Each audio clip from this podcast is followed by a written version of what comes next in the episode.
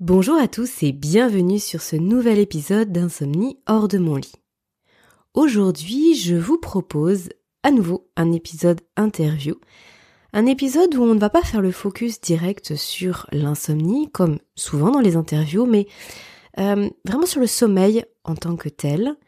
On va revenir à la base, on va renouer avec nos besoins physiologiques, avec les besoins physiologiques de notre corps, avec euh, euh, tout ce qu'on peut apporter à notre corps pour dormir, parce que, euh, je vous le rappelle, dormir, c'est inné.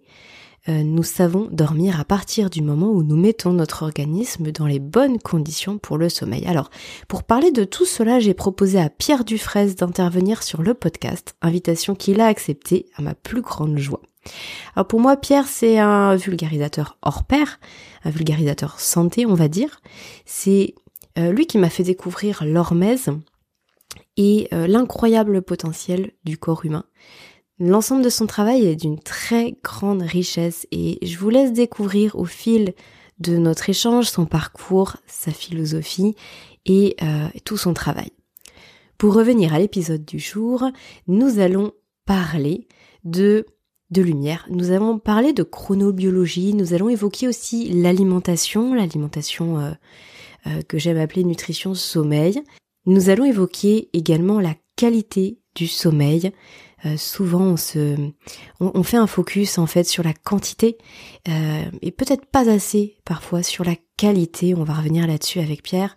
On va également parler du sport, du sport et du sommeil. Quelle place pour le sport lorsqu'on souffre de troubles du sommeil? C'est loin d'être une question évidente.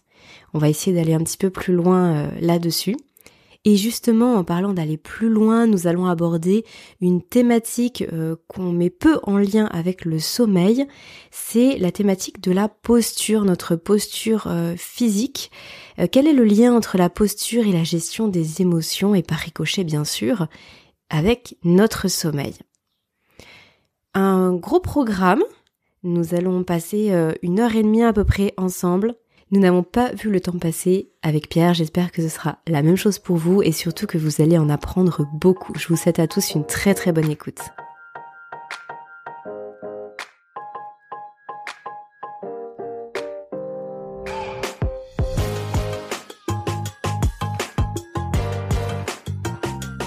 Bonjour Pierre et merci d'être sur le podcast aujourd'hui avec moi. Bonjour Aurélie, c'est un plaisir. C'est vraiment un, grand, grand plaisir de te recevoir aujourd'hui.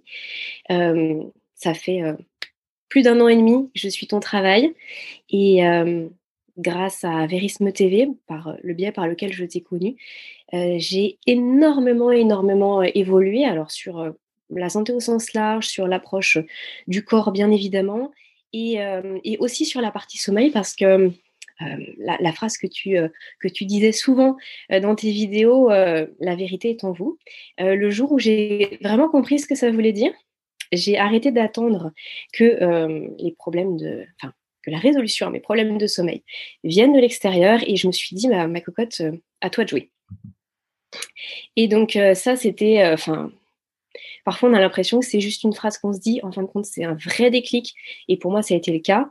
Et c'est de là que, tout est parti et les livres ont commencé à arriver euh, chez moi en grande quantité. Et euh, là, voilà, c'était le, tournant. Et aujourd'hui, si j'en suis là, c'est euh, voilà, en grande partie de par cette démarche à la fois de, recherche, mais aussi cette démarche un peu philosophique, intellectuelle en tout cas. donc voilà, un grand merci. C'est un vrai honneur pour moi de t'avoir sur le podcast aujourd'hui. Et je suis ravie de tout ce qu'on va évoquer aujourd'hui. Alors, on va parler du sommeil au sens large. Et puis, euh, je pense que ce qui serait aussi super intéressant, c'est qu'on puisse évoquer le sommeil dans, euh, dans notre société aujourd'hui. Parce que le sommeil, il a, il a très peu sa place. Et, euh, et c'est aussi pour ça qu'on se retrouve avec autant de soucis, autant de dérives, autant de, de, tout plein de choses négatives. Et avec des gens qui, comme moi, se traînent pendant 15 ans de, de grandes souffrances finalement, même par rapport au quotidien. je te propose qu'on commence par quelque chose d'assez basique, mais pas basique dans le sens euh, simple, dans le sens où c'est la base justement pour le sommeil. Euh, c'est de parler de la lumière et de l'importance de la lumière pour le sommeil. Qu'est-ce que tu, qu'est-ce que tu as à nous dire là-dessus? Plein de choses, j'imagine. Est-ce que vous avez deux heures devant vous? Il y en a des choses à faire sur Alors franchement, on a autant de temps. Et voilà, on prend ah, le temps. je rigole, bien sûr. Et, euh, et, de toute façon, avec la physiologie, on n'a jamais fini. Hein, tu le sais bien, euh, c'est euh, c'est un puits sans fin, mais c'est ça qui est beau, c'est que c'est un, un, cheminement qui est sans fin. Euh, S'il avait une fin, ce serait bien triste. Et donc, euh, oui, la lumière, c'est marrant de voir que c'est le facteur le plus important. Comme tu as dit, c'est la base. C'est basique, certes, mais c'est on dit basique parce que c'est la base, comme tu l'as dit, c'est c'est ce qui est le plus important, c'est la fondation en fait. Euh, c'est la base de notre pyramide. Et pourtant, c'est le facteur le plus négligé. C'est on va regarder partout autour de nous pour régler nos soucis, nos pépins de santé. On va regarder l'alimentation, euh, l'exercice physique, euh, ceux qui poussent un petit peu plus loin vont penser à la respiration. Il va y avoir tout un tas de choses. Je vais faire de la méditation, je vais faire un nouveau sport, je vais faire plein de choses pour prendre soin de moi. Par contre, l'exposition à la lumière, euh, c'est le dernier truc auquel je vais penser. Et pourtant, c'est euh, le premier stimulus du corps. C'est-à-dire, euh, on a une horloge à l'intérieur de nous, on appelle ça l'horloge circadienne. on a une horloge interne, vraiment au plus profond de nos cellules, qui est gérée principalement par un noyau qui est dans l'hypothalamus, dans au niveau du cerveau, qui s'appelle le noyau suprachiasmatique et qui est directement relié en fait au globe oculaire par le nerf optique et qui capte en fait la lumière du soleil et qui donne cette information transmise par les photons puis transformée en système nerveux, en, en potentiel d'action du système nerveux via la température du corps en fait. Parce que les, euh, toutes nos cellules à l'intérieur du corps, elles n'ont pas des petits yeux pour voir qu'il fait jour. Et euh, la seule façon de donner l'information qu'il fasse jour ou qu'il fasse nuit, c'est d'augmenter ou de baisser la température. Et là, tout le monde se met au diapason. C'est comme un tambour, c'est pour donner le rythme, c'est comme un métronome en fait cette température. Mais c'est indexé sur la lumière, c'est-à-dire c'est la lumière qui donne l'information et l'effecteur, c'est la température. Et force est de constater qu'on est toujours en train de jouer sur d'autres facteurs, comme j'ai dit, au lieu de s'intéresser à ouais, mais quand est-ce que cette lumière elle arrive dans mes yeux, de quelle qualité elle est, c'est-à-dire c'est quoi le spectre lumineux? Donc, c'est quoi l'information? Euh, C'est quoi l'intensité? Donc voilà, quand dans ma journée je vois le jour, à quelle intensité? Et quel est le spectre lumineux? Ça, c'est trois informations qu'il faut vraiment prendre en compte. Et une nouvelle euh, dont on parle, enfin une nouvelle, une dont on parle peu, c'est l'angle en fait, l'angle de euh, d'arrivée de la lumière. Dans, dans notre au niveau de notre rétine, on a des neurones qui s'appellent les, les, cellules ganglionnaires euh, à mélanopsine. Mélanopsine, dedans il y a opsine, c'est un pigment en fait. C'est un pigment qui capte, qui, qui va qui va donner l'information. Euh, là c'est de la lumière plutôt bleue, là c'est de la lumière plutôt jaune. Donc euh, on est plutôt le matin, on est plutôt le soir, et tout ça ça informe le cerveau. Et ces neurones là, ils sont dans dans le bas en fait des yeux, tu vois. Ils sont au niveau du bas des yeux, donc parce que c'est normal, on a évolué avec un soleil au-dessus de nous. Donc les, rayons arrivent par-dessus. Tout ça pour dire que euh, si la nuit, où normalement notre système est indexé sur il fait sombre, la nuit, je vais aller me coucher, vous avez un éclairage au plafond, ben, vous allez simuler plus ou moins un soleil. Donc c'est beaucoup plus pertinent d'avoir une petite lampe de chevet à hauteur, voire sous les yeux, plutôt qu'un plafonnier. Voilà, l'angle est vachement important à, prendre en compte.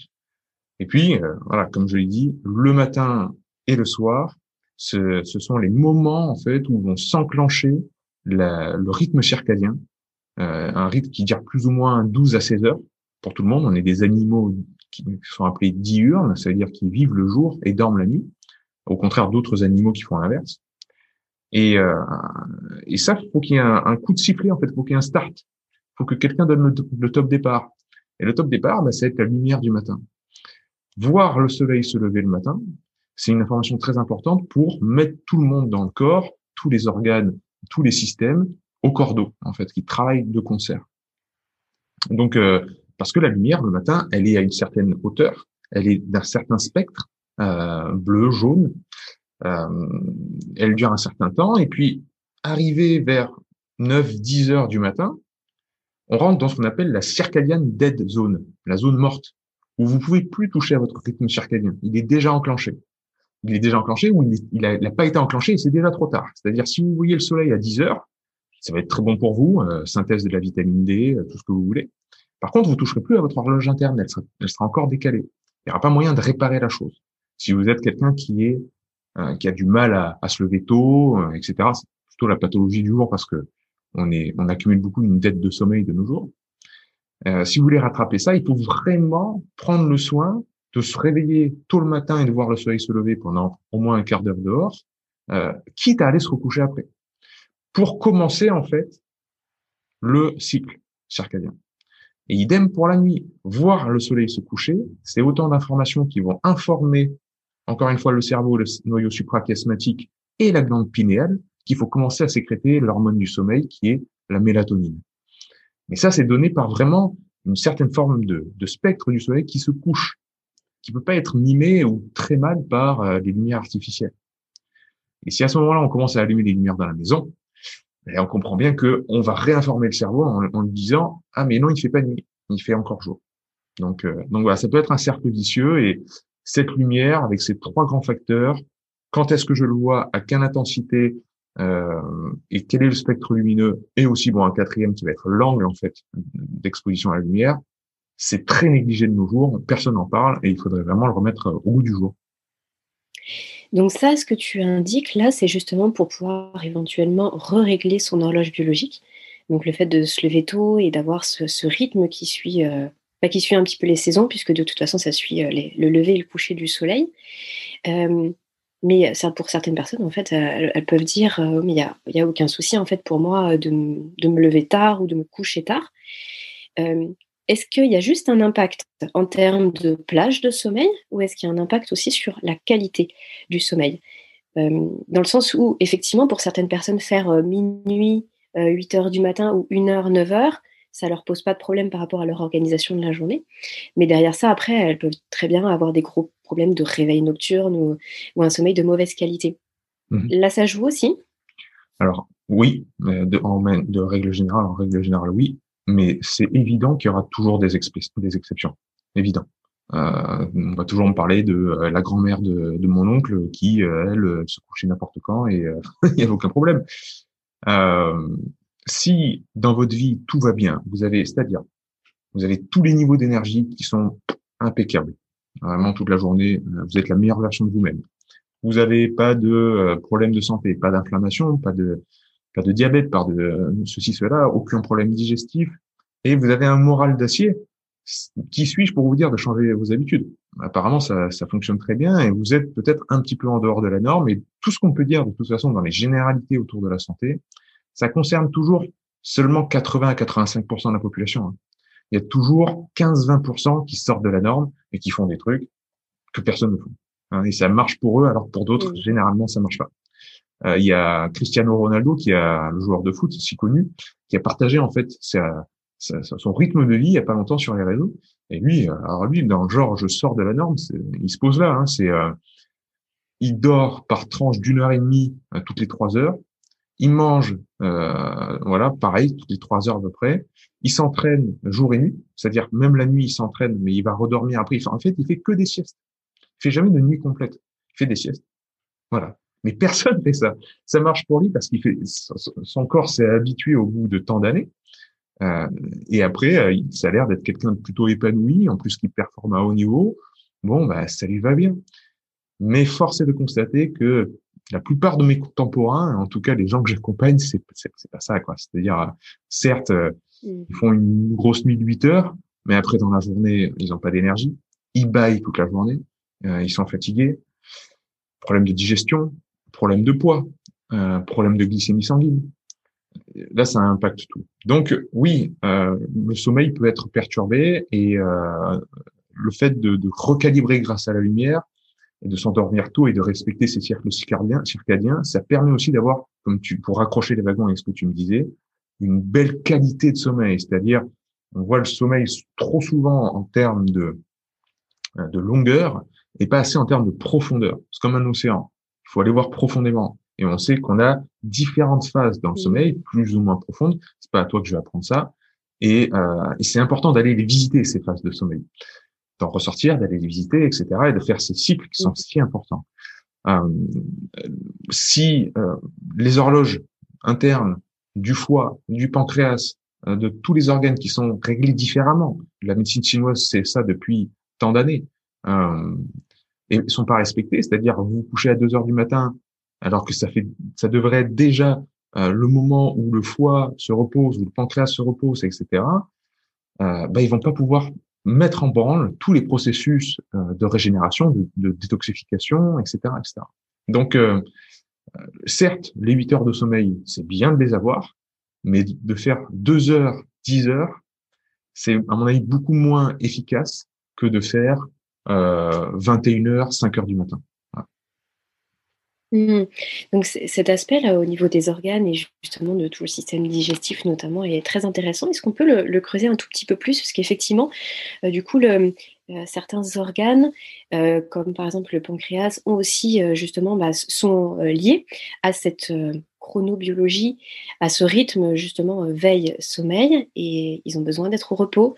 alors au-delà du temps de repos donc le repos digestif au sens large, mais en plus, euh, justement, en fonction des horaires. Euh, euh, si je ne me trompe pas, les, glandes surrénales aussi ont besoin d'être en position allongée, enfin en tout cas au repos dans les premières heures justement de la nuit pour pouvoir récupérer de façon optimale.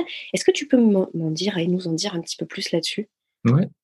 Ben, comme j'ai dit tout à l'heure, tout le monde en fait se met au cordeau et travaille ensemble dans les différents systèmes, que ce soit le système endocrinien, que ce soit le système digestif, etc par rapport à sa, température.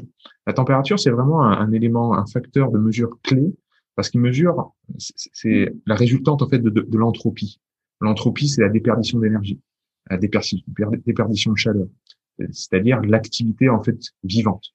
La vie, c'est toujours une tension entre l'entropie et la négantropie, c'est-à-dire on a des corps, bon, euh, qui sont en train de mourir. Hein. C'est un spoiler, je suis désolé, on est tous en train de se rapprocher de notre mort. Hein donc qui pousse vers la décomposition, qui pousse vers la déperdition.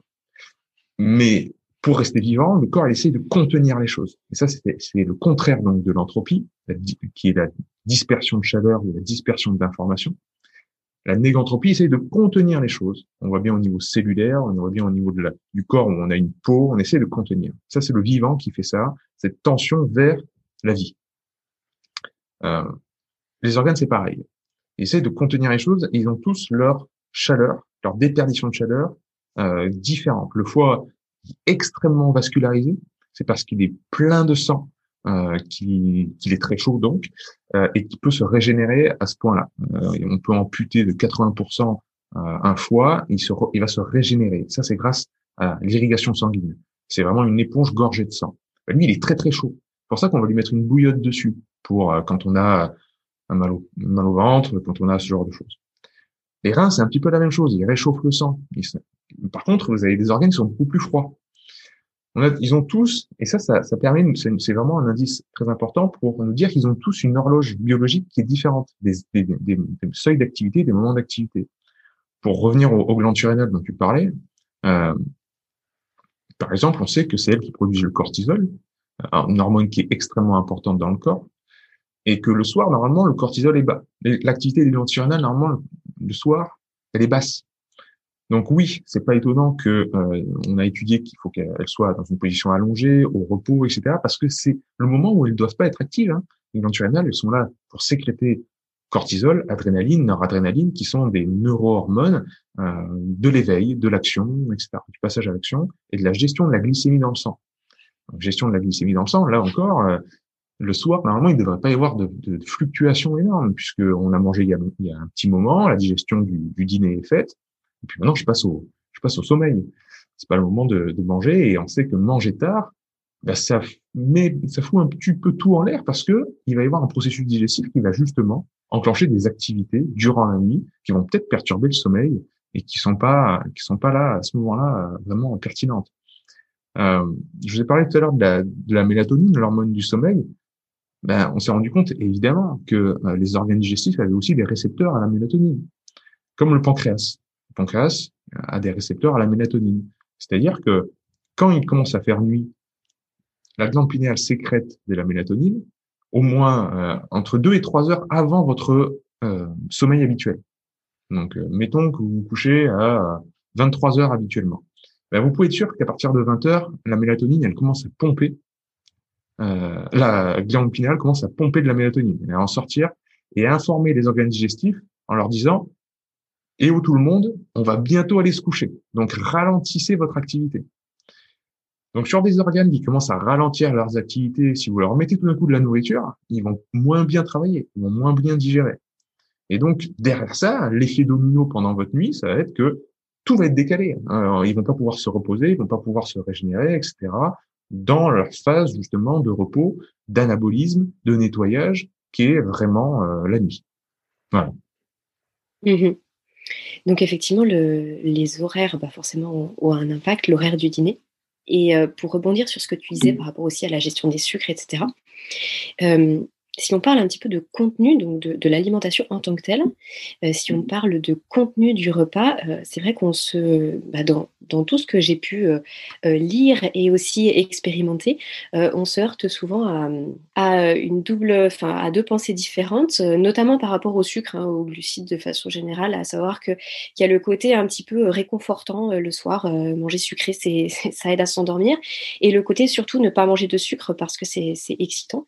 Donc je parle pas de, des excitants vraiment en tant que tels, euh, on, peut y revenir juste après si tu veux, euh, que sont le, café, le thé et tout ça, mais euh, juste par rapport au, sucre, quel est ton point de vue par rapport à ça Alors c'est sûr qu'en tant que naturopathe, moi, je, derrière sucre, j'entends uniquement sucre naturel. J'entends uniquement ce qu'il y a dans les fruits et légumes. C'est vrai que là, je vais pas pouvoir dire si vous mangez, si vous avalez de la pâte à tartiner que tout le monde connaît le soir, là, c'est clair qu'on n'est pas bon.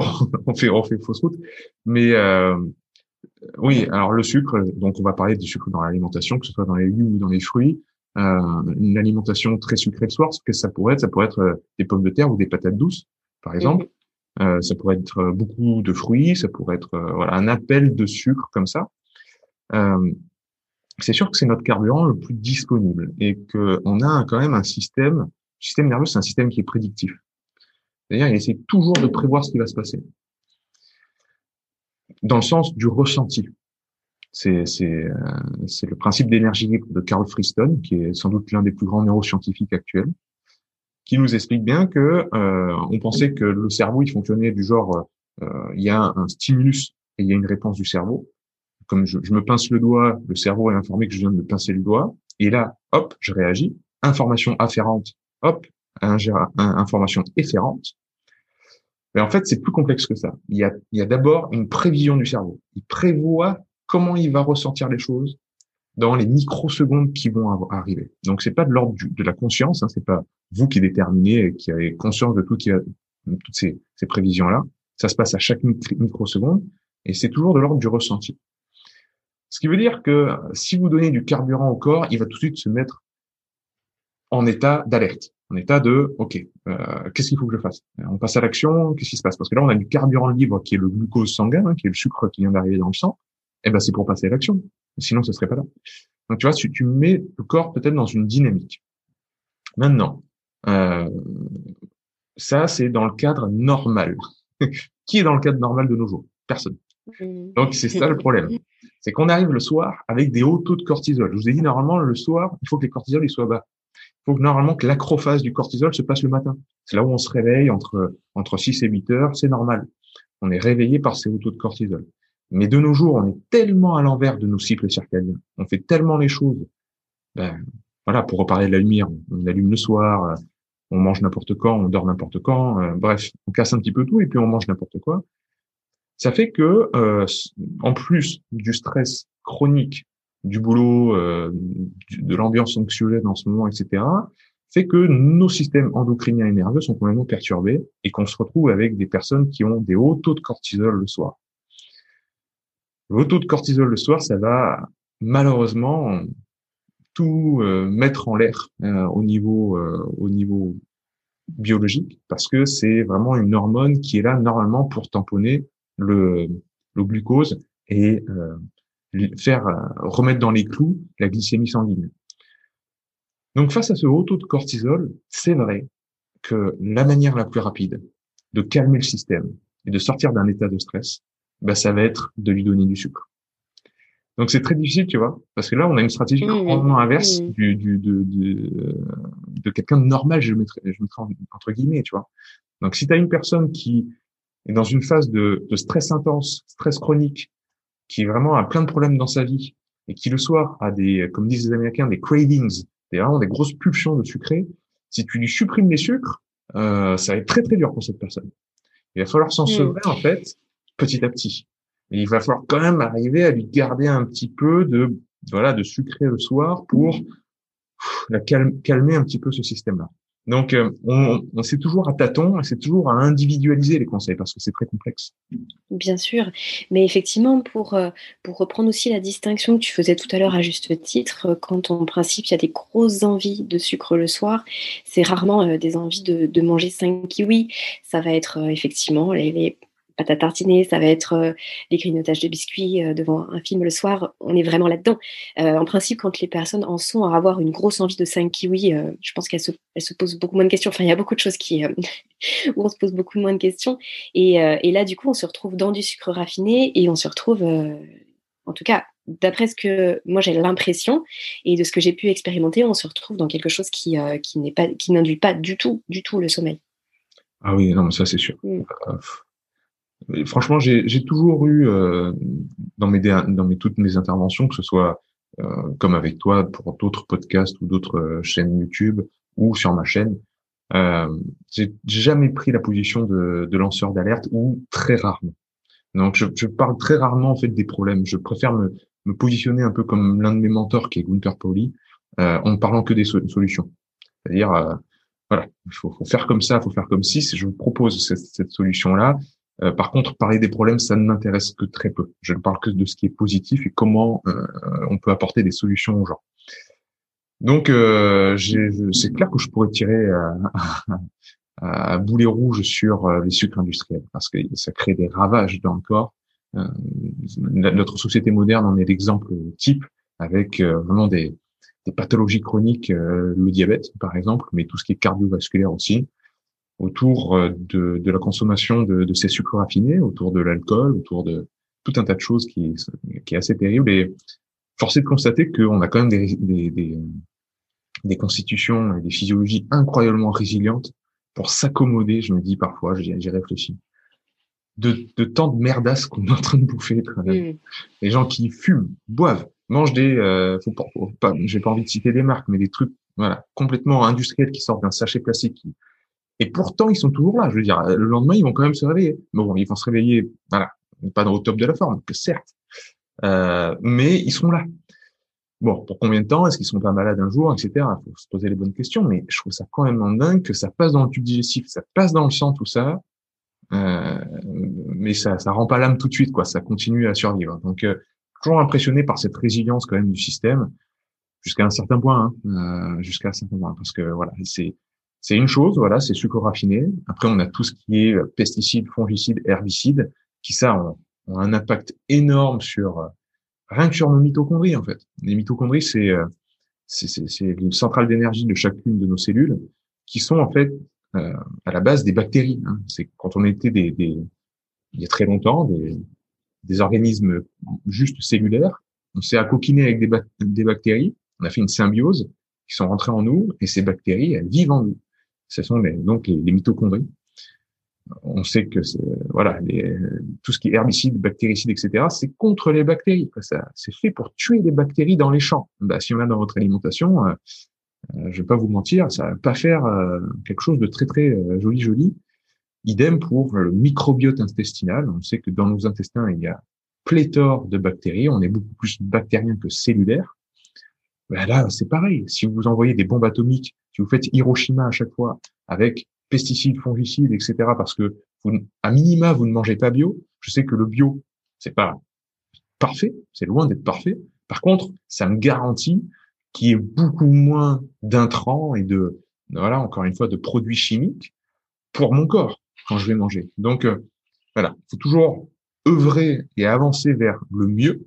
Et passer au bio, c'est déjà un petit peu mieux que consommer, encore une fois, pizza, chips, pâte à tartiner euh, et tout ce que vous voulez.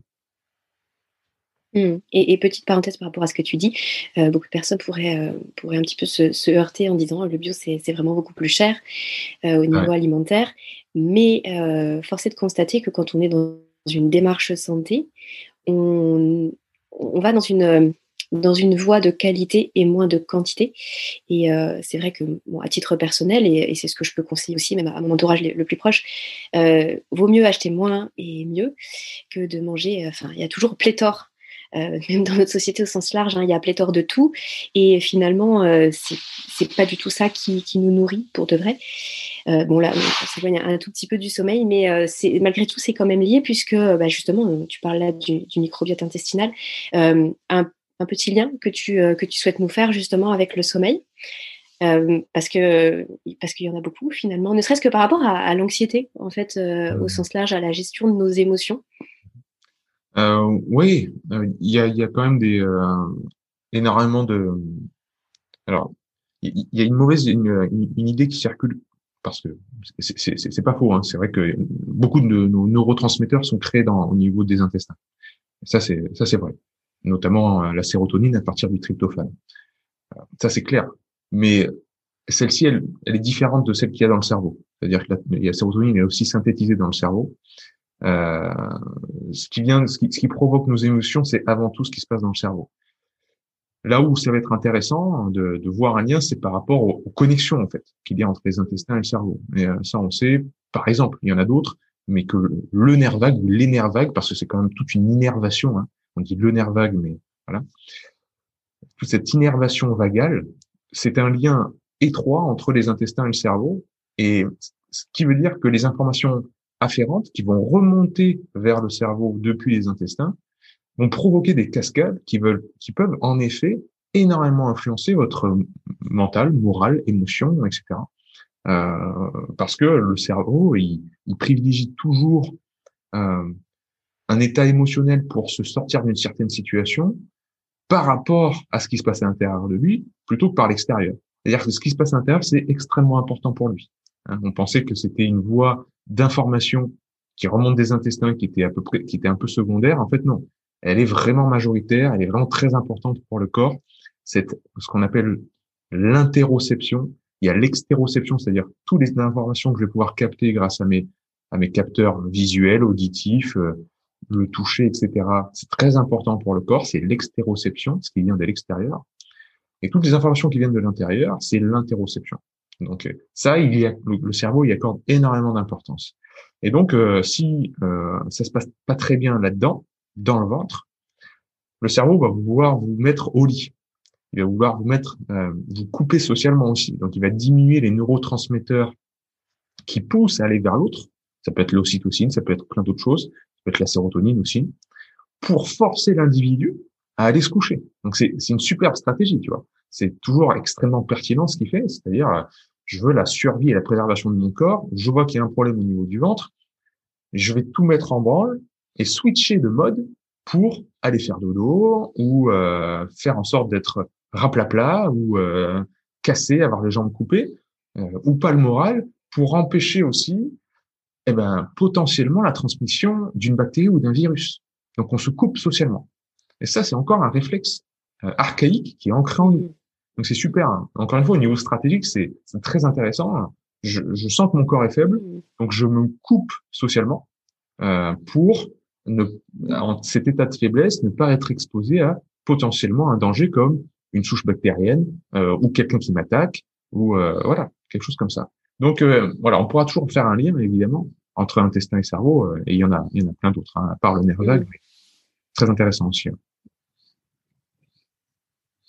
Mais oui, c'est absolument passionnant. Et euh, c'est vrai que sur le podcast, j'ai déjà souvent parlé du microbiote intestinal, mais jamais sous cet angle-là. vraiment, c'est extrêmement intéressant. Merci beaucoup pour, pour ces précisions. Et, et du coup, ça, ça me, donne envie de te poser euh, une question euh, par rapport justement aux neurotransmetteurs. Tu dis qu'effectivement, il y en a beaucoup qui sont euh, effectivement, synthétisés, qui, viennent de, notre, de nos intestins. Ça passe pas la barrière hémato-encéphalique, donc ce sont pas exactement les mêmes. Mais par contre, l'impact sur le système nerveux, il est, il est forcément existant. si par exemple, je prends la sérotonine, euh, même si effectivement c'est pas exactement la même que celle dans le cerveau, dans quelle mesure il n'y a pas quand même euh, un apaisement du système nerveux, justement une contrebalance du cortisol qu'on peut avoir de façon trop excessive et, de façon chronique? Je, me dis, euh, il y a, y a, ça peut. un lien.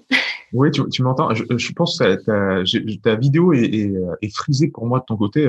c'est figé. Mais peut-être que peut-être que tu me vois. J'espère que tu me vois encore. Ah bon? Ah mince. Ah bah moi je te vois très bien et je t'entends très bien. Il bon, tant mieux. Aucune coupure. tant mieux, tant mieux. Euh, donc oui, euh, c'est évident, hein, c'est évident que ces neurotransmetteurs-là qui sont relâchés dans le système, qui vont agir. Euh... Est-ce que tu as, entendu ma question ou est-ce que tu veux que je la, je la reprenne? Non, non, j'ai bien entendu. J'ai bien entendu par rapport à, à l'impact que ces neurotransmetteurs au niveau du système, au niveau du système entérique ont.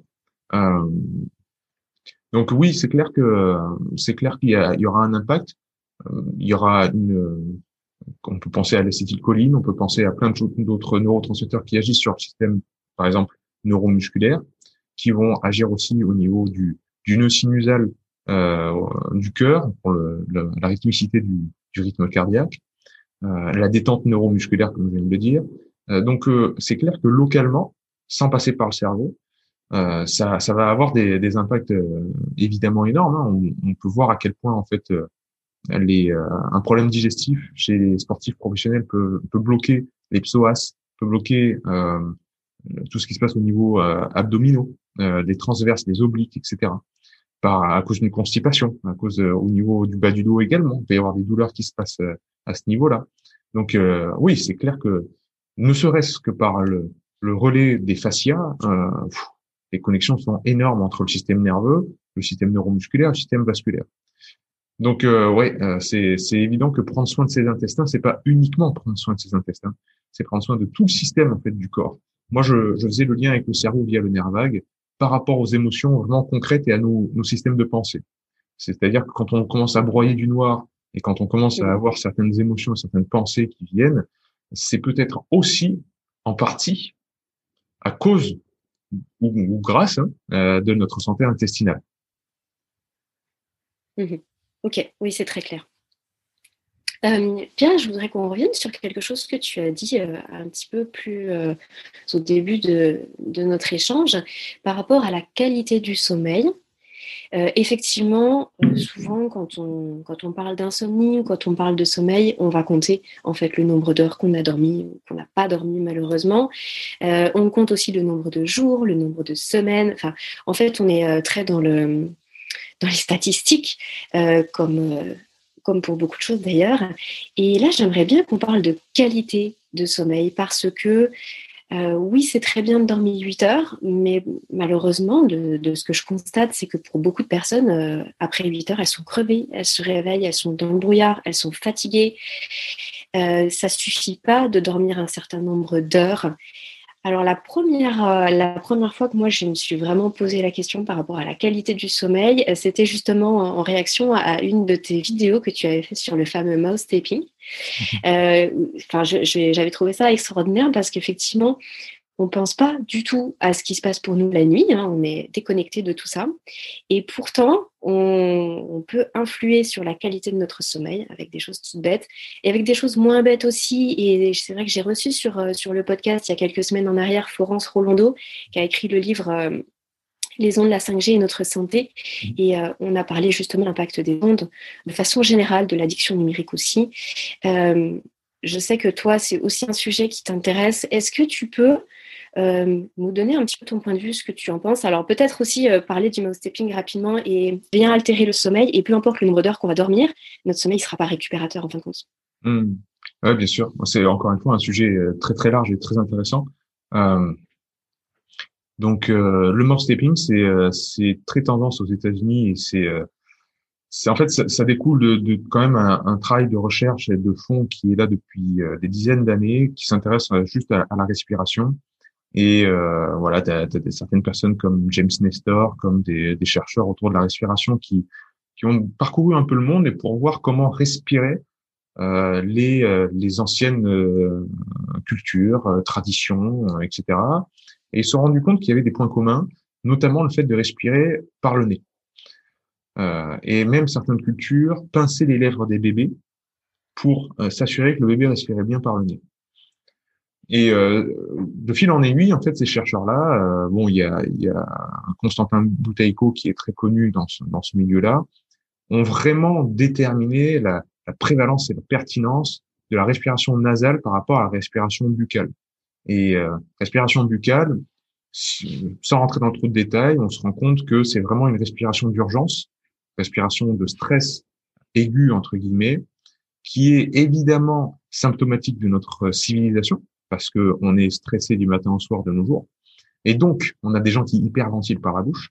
Le problème, c'est que ça déforme énormément toute la cavité hein, de toute la mâchoire, et ça fait des, des, des, mâchoires qui sont de plus en plus fines, des mentons, des mentons de plus en plus fins, et des os du crâne qui sont de moins en moins denses. Ça, ça, pose énormément de problèmes. Et même la, la forme en fait des dents euh, de la mâchoire, hein, ça, ça impacte énormément cette forme-là si on respire constamment par la bouche. La langue se place pas de la même manière, et donc le, le palais est pas moulé de la même manière, etc., etc. Donc l'effet domino est assez énorme. Et quand on respire par le nez, c'est tout l'inverse. On fait rentrer l'air dans des, des, espèces de turbines, dans, dans les méas en fait, qui euh, qui, qui, font passer l'air dans des tout petits tuyaux, ça augmente la turbulence de l'air, ça fait sécréter certains gaz comme l'oxyde nitrique, ça réchauffe l'air, comme ça quand il arrive dans les poumons, il est chaud, ça l'humidifie également, et ça nettoie, c'est un filtre antibactérien et anti, antimicrobien. Euh, donc c'est beaucoup plus pertinent en fait, on se rend compte physiologique de respirer par le nez. Et dans cette optique-là de réhabilitation en fait pour les gens qui, qui dorment avec la bouche ouverte, ben, il y a un truc tout simple, c'est de se scotcher la bouche. et donc, les Américains, c'est vrai qu'aux États-Unis, c'est devenu euh, très tendance de passer la nuit avec un sparadrap hypoallergénique, évidemment. Le faites pas avec le gros scotch euh, pour réparer euh, les meubles ou coller les cartons. Je l'ai déjà fait, ça fait très mal quand on enlève. Euh, donc, prenez un sparadrap hypoallergénique euh, en pharmacie.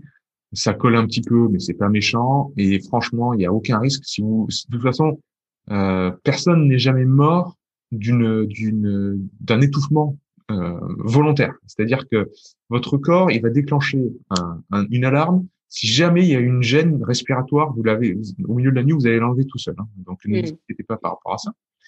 Mais euh, euh, voilà, c'est euh, c'est l'assurance de passer au moins plusieurs heures en train de respirer par le nez uniquement et de réhabiliter en fait toute cette fonction respiratoire où tout d'un coup, on va utiliser l'amplitude complète de ses poumons, on va utiliser bien son diaphragme pour respirer, alors que quand on respire par la bouche, c'est une respiration très superficielle, par le haut des clavicules, et on n'utilise vraiment pas l'entièreté de nos poumons, et on hyperventile, c'est-à-dire que tout d'un coup, on respire 12, 15, 20 fois par minute, au lieu que ce soit entre 6 et 10 quand on est en train de dormir.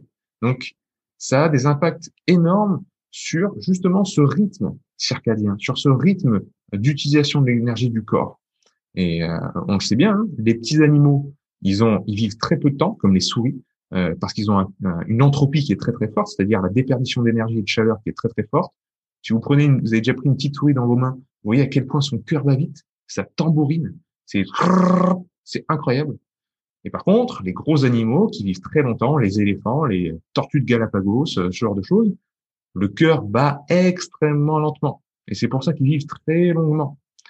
Donc à vous de voir. Soit vous respirez vite et vous mourrez tôt, soit vous respirez lentement et vous vous assurez une belle longévité. Donc c'est aussi jouer sur ce sur ce plan-là. Donc voilà pour le l'histoire et l'anecdote du, du mouth taping. Euh, et ton autre question, c'est quoi déjà? Et d'ailleurs, juste pour terminer par rapport au mouth tapping, par rapport à la respiration nasale plus exactement, euh, tu parlais des enfants tout à l'heure. Euh, il s'avère que quand on regarde un bébé respirer, effectivement, il ne sait pas respirer par la bouche. Et c'est assez extraordinaire. C'est-à-dire que de façon physiologique, on voit ce qui est le plus adapté pour nous. Et en fait, on le perd avec les années, on le perd avec le temps. Et à un moment donné, il y a un déséquilibre qui se fait et on commence à respirer différemment. Et, et vraiment, en regardant un bébé, et c'est assez rigolo parce que du coup, en, tant que, en tant que maman, je me suis déjà posé la question. Euh, en voyant euh, mon, fils qui, euh, qui pouvait avoir le nez un peu pris et avoir envie d'ouvrir la bouche pour lui. Mais en fait, non, lui, il respirait uniquement par le nez. Donc on sentait bien que c'était pas aussi fluide, mais la possibilité d'ouvrir la bouche n'existait même pas en fait. C'est-à-dire que voilà, il dormait comme ça. Et c'est juste nous, en tant que parents, qui voilà, qui nous inquiétons toujours pour, pour des fois beaucoup trop. Mais tout ça pour dire, juste une petite anecdote pour dire que effectivement, de façon naturelle, on, on, est designé pour respirer par le nez et c'est après qu'on le perd. Et donc de pouvoir y revenir et y revenir à la nuit, effectivement, pendant des heures durant, euh, c'est effectivement euh, très intéressant. Et mmh. euh, ma, seconde question, c'était par rapport justement aux, ondes et à l'impact que ça a sur la qualité de notre sommeil. Mmh. Alors, c'est c'est un sujet très débattu et très tendancieux. Donc, je vais parler que de ce que j'ai cru comprendre de la chose. Et je pense que euh, euh Madame, c'est Rolando, hein, son, son nom de famille. J'ai peur de oui. qui a été édité donc chez chez Exuvie, chez mon ami Fabien Moine. c'est ça, c'est ça. beaucoup plus experte que moi, sans nul pareil, mais celui qui a écrit, si je me trompe pas encore une fois, Fabien va me taper sur les doigts si je dis des bêtises, mais celui qui a écrit sa préface, euh, c'est Nicolas Pinault, euh, qui est euh, un grand chercheur et spécialiste dans ce domaine-là, et qui nous explique bien en fait ce qui se passe au niveau du, du, voltage de la membrane de nos neurones. Donc, quand je vous parle de système nerveux, de transmission entre les globes oculaires et le noyau suprachiasmatique du cerveau, des, du nerf vague, etc. Tout ça, c'est des nerfs. Tout ça, c'est des neurones qui communiquent entre eux. Alors, ils communiquent comme via des neurotransmetteurs, comme on l'a dit tout à l'heure. On a parlé de la sérotonine, de l'acétylcholine, de, de, tout ça.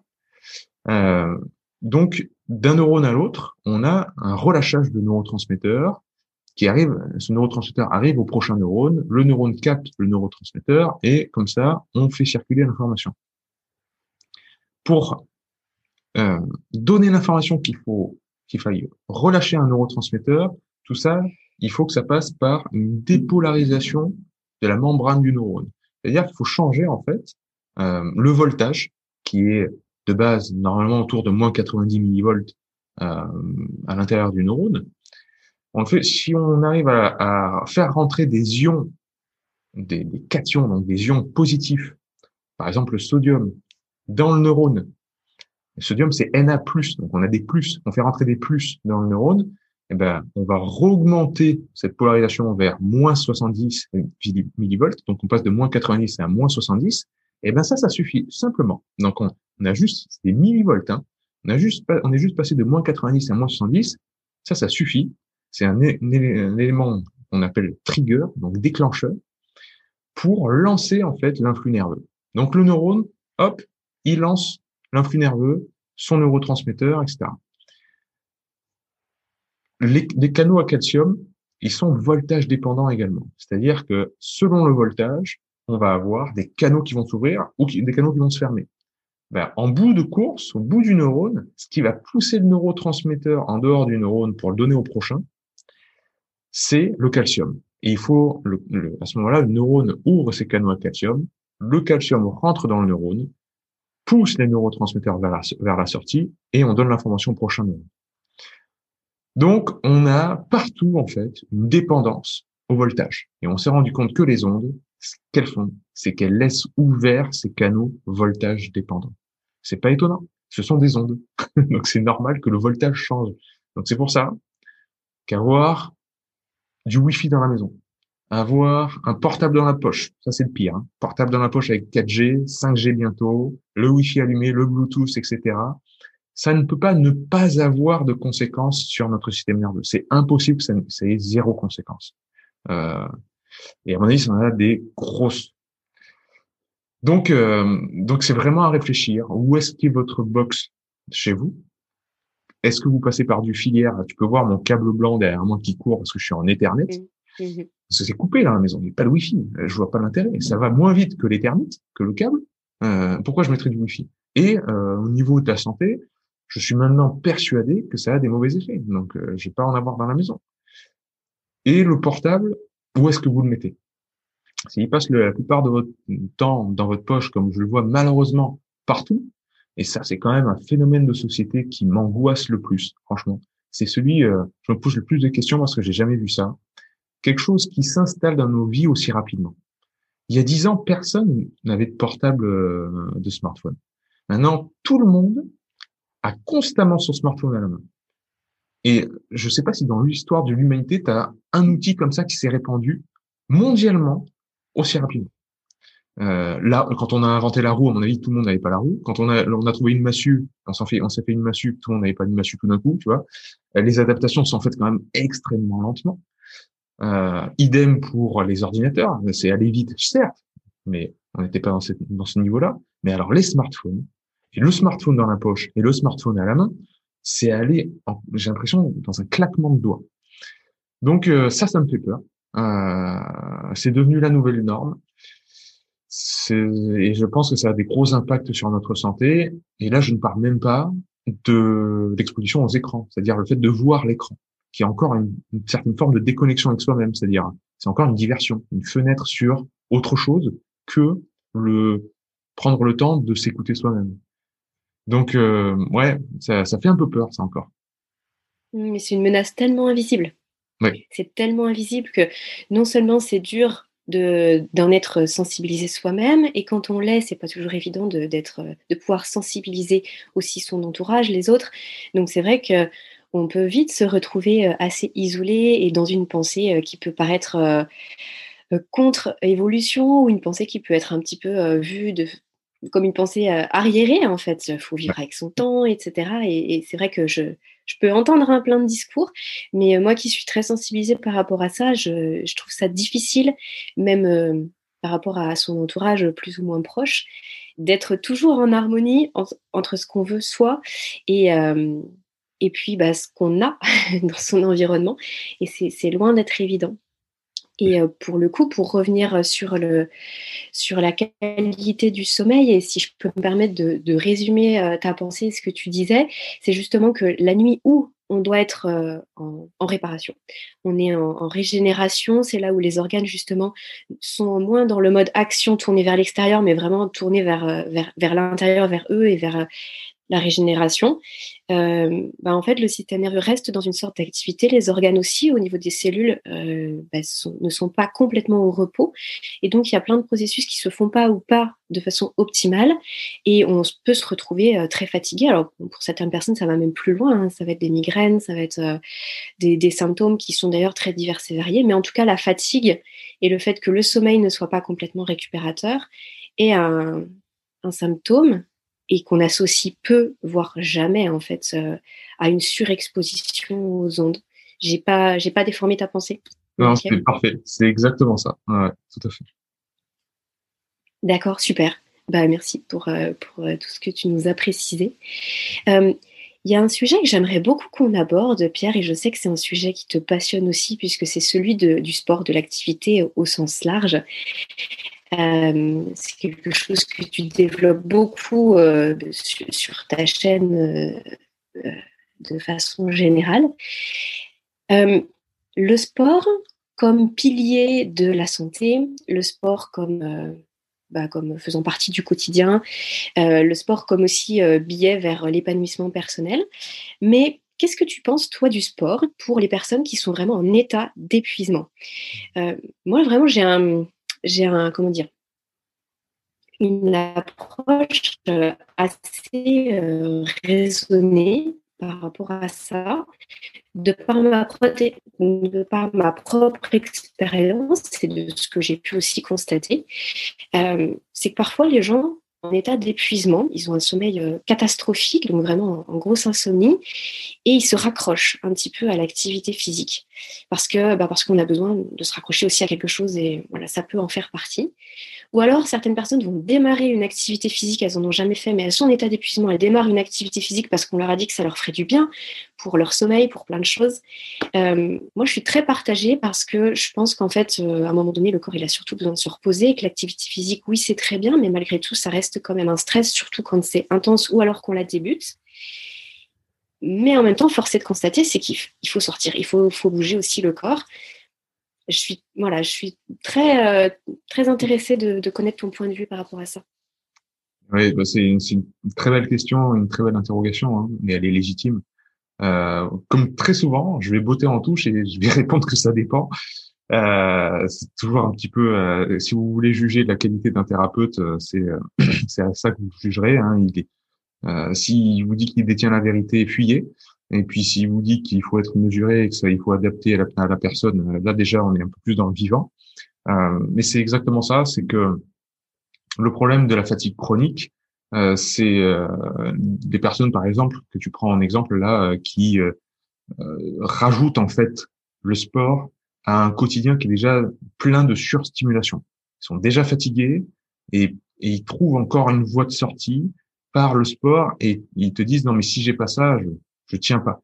Mais en fait, ils sont déjà, tu sens très bien, tu sens très bien qu'ils sont déjà fatigués. Ces personnes-là, par leur quotidien, ont déjà de base trop d'adrénaline circulante. C'est-à-dire, ils sont dans un état de, de stress intense et le corps va être juste un exutoire.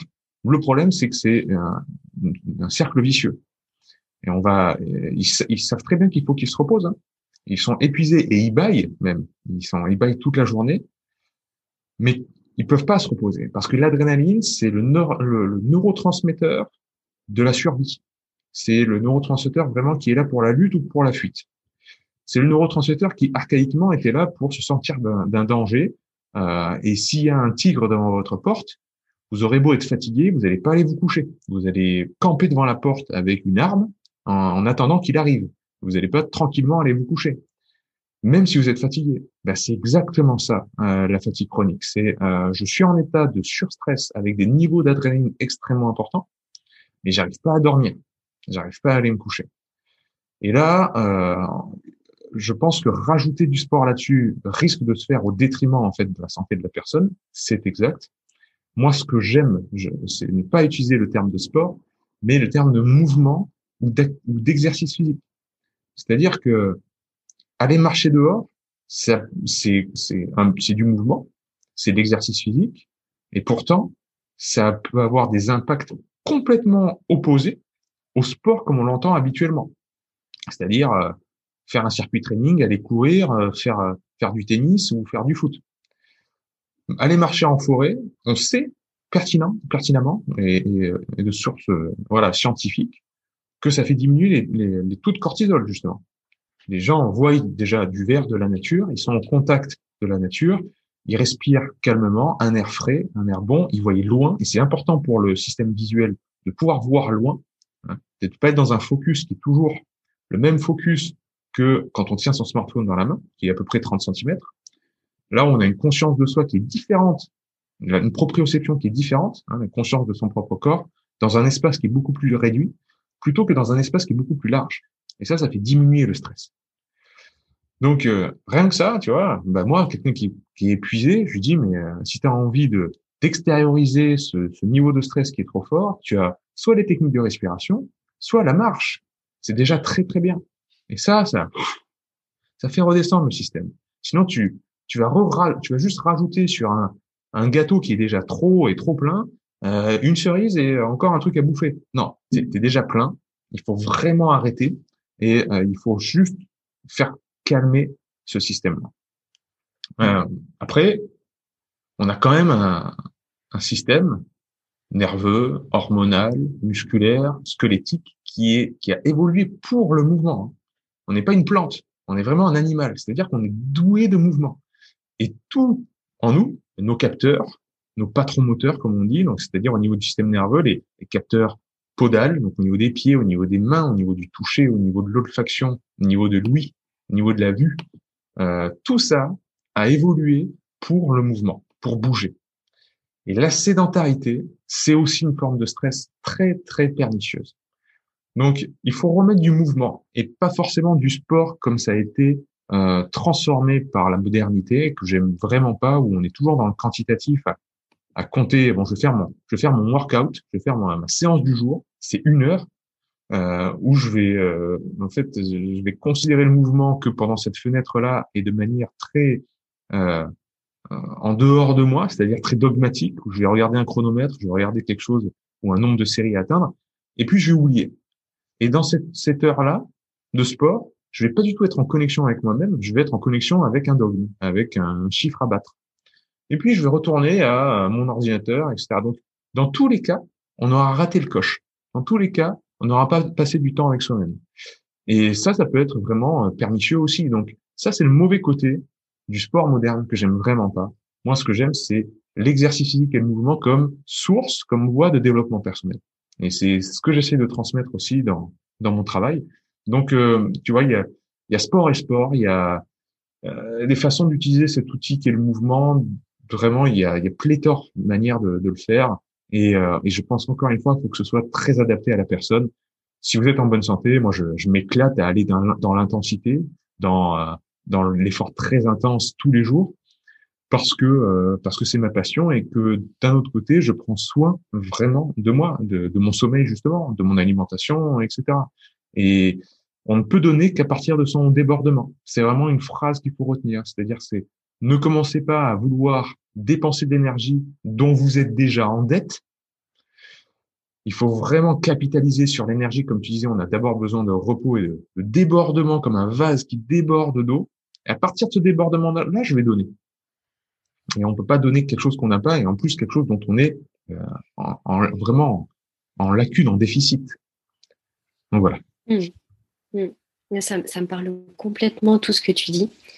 Euh, dans, la pratique, euh, c'est pas toujours évident, mais je pense que justement, on, a besoin de l'entendre quand on est en, en, épuisement chronique. On a besoin d'entendre euh, justement de, rester en place et de ne pas forcément faire ce qu'on a toujours fait, parce que si c'est ça un petit peu le biais, c'est en fait, on a toujours, par exemple, fait du sport en compétition, euh, même si c'est pas du haut niveau, hein, bien sûr, mais euh, euh, on retrouve aussi son club, son groupe d'amis. On a toujours été dans un certain mouvement par rapport à tout ça. Mais à un moment donné, le sommeil ne suit plus, on est très épuisé, on peut aussi être très stressé de par voilà, les, les aléas de la vie. Sauf qu'en fait, on ne remet pas en question ce qui a toujours été là pour nous. Et je trouve que c'est ça aussi, euh, c'est un petit peu ça que ça m'évoque, euh, toute la réflexion là sur l'activité physique, c'est le fait de tout le temps remettre en question ce qu'on a fait.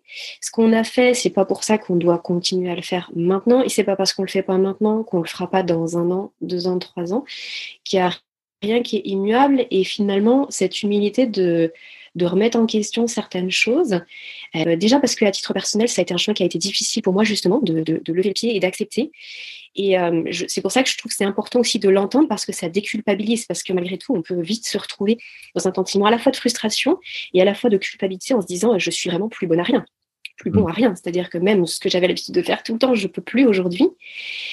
Et du coup, voilà, de l'entendre de l'extérieur, c'est, euh, enfin, je pense que c'est important et c'est pour ça que c'est un message que je porte aussi euh, régulièrement parce que je pense que ça, ça aide beaucoup. Et je, bah, du coup, je te remercie de, de nous avoir partagé ton point de vue par rapport à ça. Je t'en prie. Et puisqu'on est dans le, dans le mouvement et, euh, et qu'on parle de, du corps, euh, j'aimerais bien qu'on puisse aller un tout petit peu plus loin, notamment en évoquant la posture. Alors, posture, sommeil, comme ça, ça a l'air d'être un petit peu à 4000 années-lumière. et en fin de compte, je pense pas tant que ça j'ai dans, dans, la dernière formation que tu as sortie, euh, que j'ai achetée tout début d'année, euh, j'ai découvert avec, euh, avec joie toute la partie que tu as fait sur la posture. Et ça m'a évoqué beaucoup de choses et bien sûr, tu serais le mieux placé pour en parler, mais tout ce lien entre la posture, ou justement les défauts de posture qu'on peut avoir bah, depuis l'enfance, et la gestion de nos émotions. Donc, tu tu représentes ça comme une, pyramide, un petit peu à la façon pyramide de Maslow, en fonction des, différents besoins. Et j'ai trouvé ça euh, déjà extrêmement parlant, extrêmement passionnant. Et le fait de faire un pont entre notre posture, notre gestion des émotions et par voie de conséquence le sommeil, hein, puisqu'on sait que le sommeil, euh, les troubles du sommeil, c'est rarement juste un souci physiologique. La plupart du temps, il y a beaucoup d'anxiété, de, de, charge émotionnelle qui rentrent en jeu. Euh, voilà, je je, t'écoute et on t'écoute tous sur ce sujet parce que c'est à la fois jamais évoqué nulle part et à la fois passionnant. Oui, c'est vrai, c'est vrai, cette, euh, la science de la, posturologie qui m'a été enseignée par, par mon ami euh, Mathieu Boulet, formé par le docteur Bricot. Hein, docteur Bricot, il faut vraiment être fier d'avoir le français qui a, qui a inventé justement cette posturologie qui, qui maintenant fait office de référence outre-Atlantique, que ce soit au, au Québec ou comme aux États-Unis. Euh, c'est euh, en fait c'est l'art de comprendre comment le système nerveux s'est développé au fil des ans, quand on était bébé jusqu'à l'âge adulte. Et cette pyramide dont je suis pas du tout l'auteur, hein, la pyramide d'apprentissage, mais euh, elle est très parlante comme tu l'as dit, parce que cette pyramide elle explique la chronologie du développement du système nerveux et, et, que la base de la pyramide, c'est le sensorimoteur, donc ce sont nos capteurs sensoriels quand on est bébé, qui vont déterminer tout le reste qui va suivre ensuite, dont notre posture. Donc, euh, dans le sensorimoteur, on a, euh, bah, comme j'ai dit tout à l'heure, euh, la vue, le toucher, l'odorat, la proprioception, le système vestibulaire, c'est-à-dire le, sens de l'équilibre, tout ça va donner naissance, hop, à l'étage supérieur. Dans l'étage supérieur, on a la conscience des deux hémicorps. Qu'est-ce qui est ma gauche, qu'est-ce qui est ma droite? On a la sécurité posturale. On a euh, voilà la coordination œil-main. Euh, et hop, on arrive à l'étage. Ça donne ça, ça donne naissance à, l'étage supérieur, de naissance à l'étage supérieur, où là on raffine un petit peu plus les choses. Et de fil en aiguille, on arrive à des mouvements complexes et, et enfin, tout en haut, à notre comportement nos émotions euh, et notre posture en tant que telle. Donc, en fait, nos émotions, notre mental, il vient du néocortex, du lobe frontal. Euh, c'est très euh, très récent. Enfin, c'est très récent déjà dans l'histoire de l'humanité, dans l'histoire de l'évolution. Mais surtout, ça arrive en bout de course. quoi. C'est la résultante. Donc, euh, quand on essaie de résoudre des problèmes que l'on a mentalement de conflit avec euh, avec une personne euh, ou dans sa vie, problème existentiel, qu'est-ce que je vais faire de ma vie, euh, etc. Euh, mon angoisse, tout ça. Euh, essayer de résoudre ces problèmes qui sont déjà des mots par d'autres mots, en essayant de dialoguer, en essayant de d'en de, d'en parler, etc. C'est très bien, ça va aider, mais il ne faudrait pas le faire que de ce, de ce niveau-là, à ce niveau-là, parce que là, on est uniquement au dernier étage de la pyramide. Si on adresse tout ce qui donne naissance à ça, en jouant justement sur ce qu'on appelle les patrons moteurs, tout ce qui est donc la base de la pyramide de sensory euh, moteur, tout d'un coup, on fait effet domino sur tout le reste. Sur notre posture, pourquoi j'ai une épaule gauche plus, haute que la droite, etc. Euh, bah, tout ça se redresse, mais aussi nos idées se redressent. Et là, c'est fabuleux. Quoi. Nos émotions aussi. Ça a un impact sur les, les, les voies dopaminergiques, entre autres, quand on, on, fait de la coordination, par exemple. Coordination gauche-droite, euh, dans la formation connexion dont, dont, tu parles, je pouvais marcher à quatre pattes coordonnées gauche-droite. Et en fait, le faire du, du, cross, en fait, comme ça, en cross, ça veut dire la, la croix, où euh, j'avance ma main droite et j'avance mon pied gauche, donc c'est inversé. J'avance ma main gauche, j'avance mon pied droit. Ça, ça crée certains, c'est le rampé du bébé en fait. Hein. Ça crée certains, euh, certaines voies dans le cerveau qui sont, qui utilisent les voies dopaminergiques. Et la dopamine, c'est la voie, c'est le neurotransmetteur qui donne envie de faire une action, qui donne envie de répéter une action aussi. Euh, donc, on voit bien que ça va donner naissance à une nouvelle émotion et à un entrain peut-être pour bien commencer la journée. Euh, idem quand on, quand le bébé commence à ramper, il lève la tête, le menton pour regarder devant lui, enfin, pour arriver à regarder devant lui. Tout d'un coup, il scanne l'environnement avec son sa vision périphérique. Il fait du gauche-droite. Puis après, il va faire du haut-bas. Bah, tout ça, ça développe le cervelet. Ça développe aussi les muscles du dos. Parce que cette cambrure et le fait de lever le regard, ça développe évidemment les muscles qui vont tenir la colonne vertébrale. Et ça, on le sait très bien, par exemple dans le sport, quand on fait un squat, un squat, vous savez, c'est une flexion où on descend sur les jambes et qu'on a une barre sur le dos. Certes, c'est un mouvement de jambes, mais il faut que le dos il stabilise très fortement la barre. Quand on descend, les champions, qu'est-ce qu'ils font quand ils remontent la plupart du temps? Ils regardent vers le haut, le regard part vers le haut parce qu'ils veulent utiliser au maximum les muscles du dos. Mais ils le font inconsciemment. Bref, la posture, c'est une résultante. Ça passe pas par les voies cortico-spinales, c'est-à-dire c'est pas le cortex votre réflexion qui donne naissance à votre posture. Si c'était le cas, eh ben, euh, par votre volonté, par notre volonté, tout le monde se tiendrait droit. C'est-à-dire, vous passez devant un miroir, vous voyez que vous êtes complètement le cou en avant et les épaules euh, décalées. Oh là là, ça va pas. Je veux, par ma volonté, me tenir droit. Donc vous allez vous redresser. Mais cinq minutes après, même pas, dix secondes après, ah, vous inquiétez pas que l'épaule elle est redescendue et que vous retournez avec un dos arrondi. Donc c'est pas par la volonté qu'on corrige ça. C'est par le sensorimoteur, c'est par la base. C'est pas par le néocortex. Donc euh, il faut passer par des niveaux du cerveau qui sont plus ancestraux, qui sont plus archaïques, euh, qui sont plus proches du système limbique. Et ça, ça passe par se réapproprier les 72 mouvements que le bébé doit apprendre de 0 à 2 ans euh, mouvement de base, mouvement archaïque. Et ça peut se faire très simplement par des petits jeux qui jouent sur le sensorimoteur, euh, sur encore une fois euh, l'équilibre, le, visuel, euh, le capteur podal, les pieds ou les mains.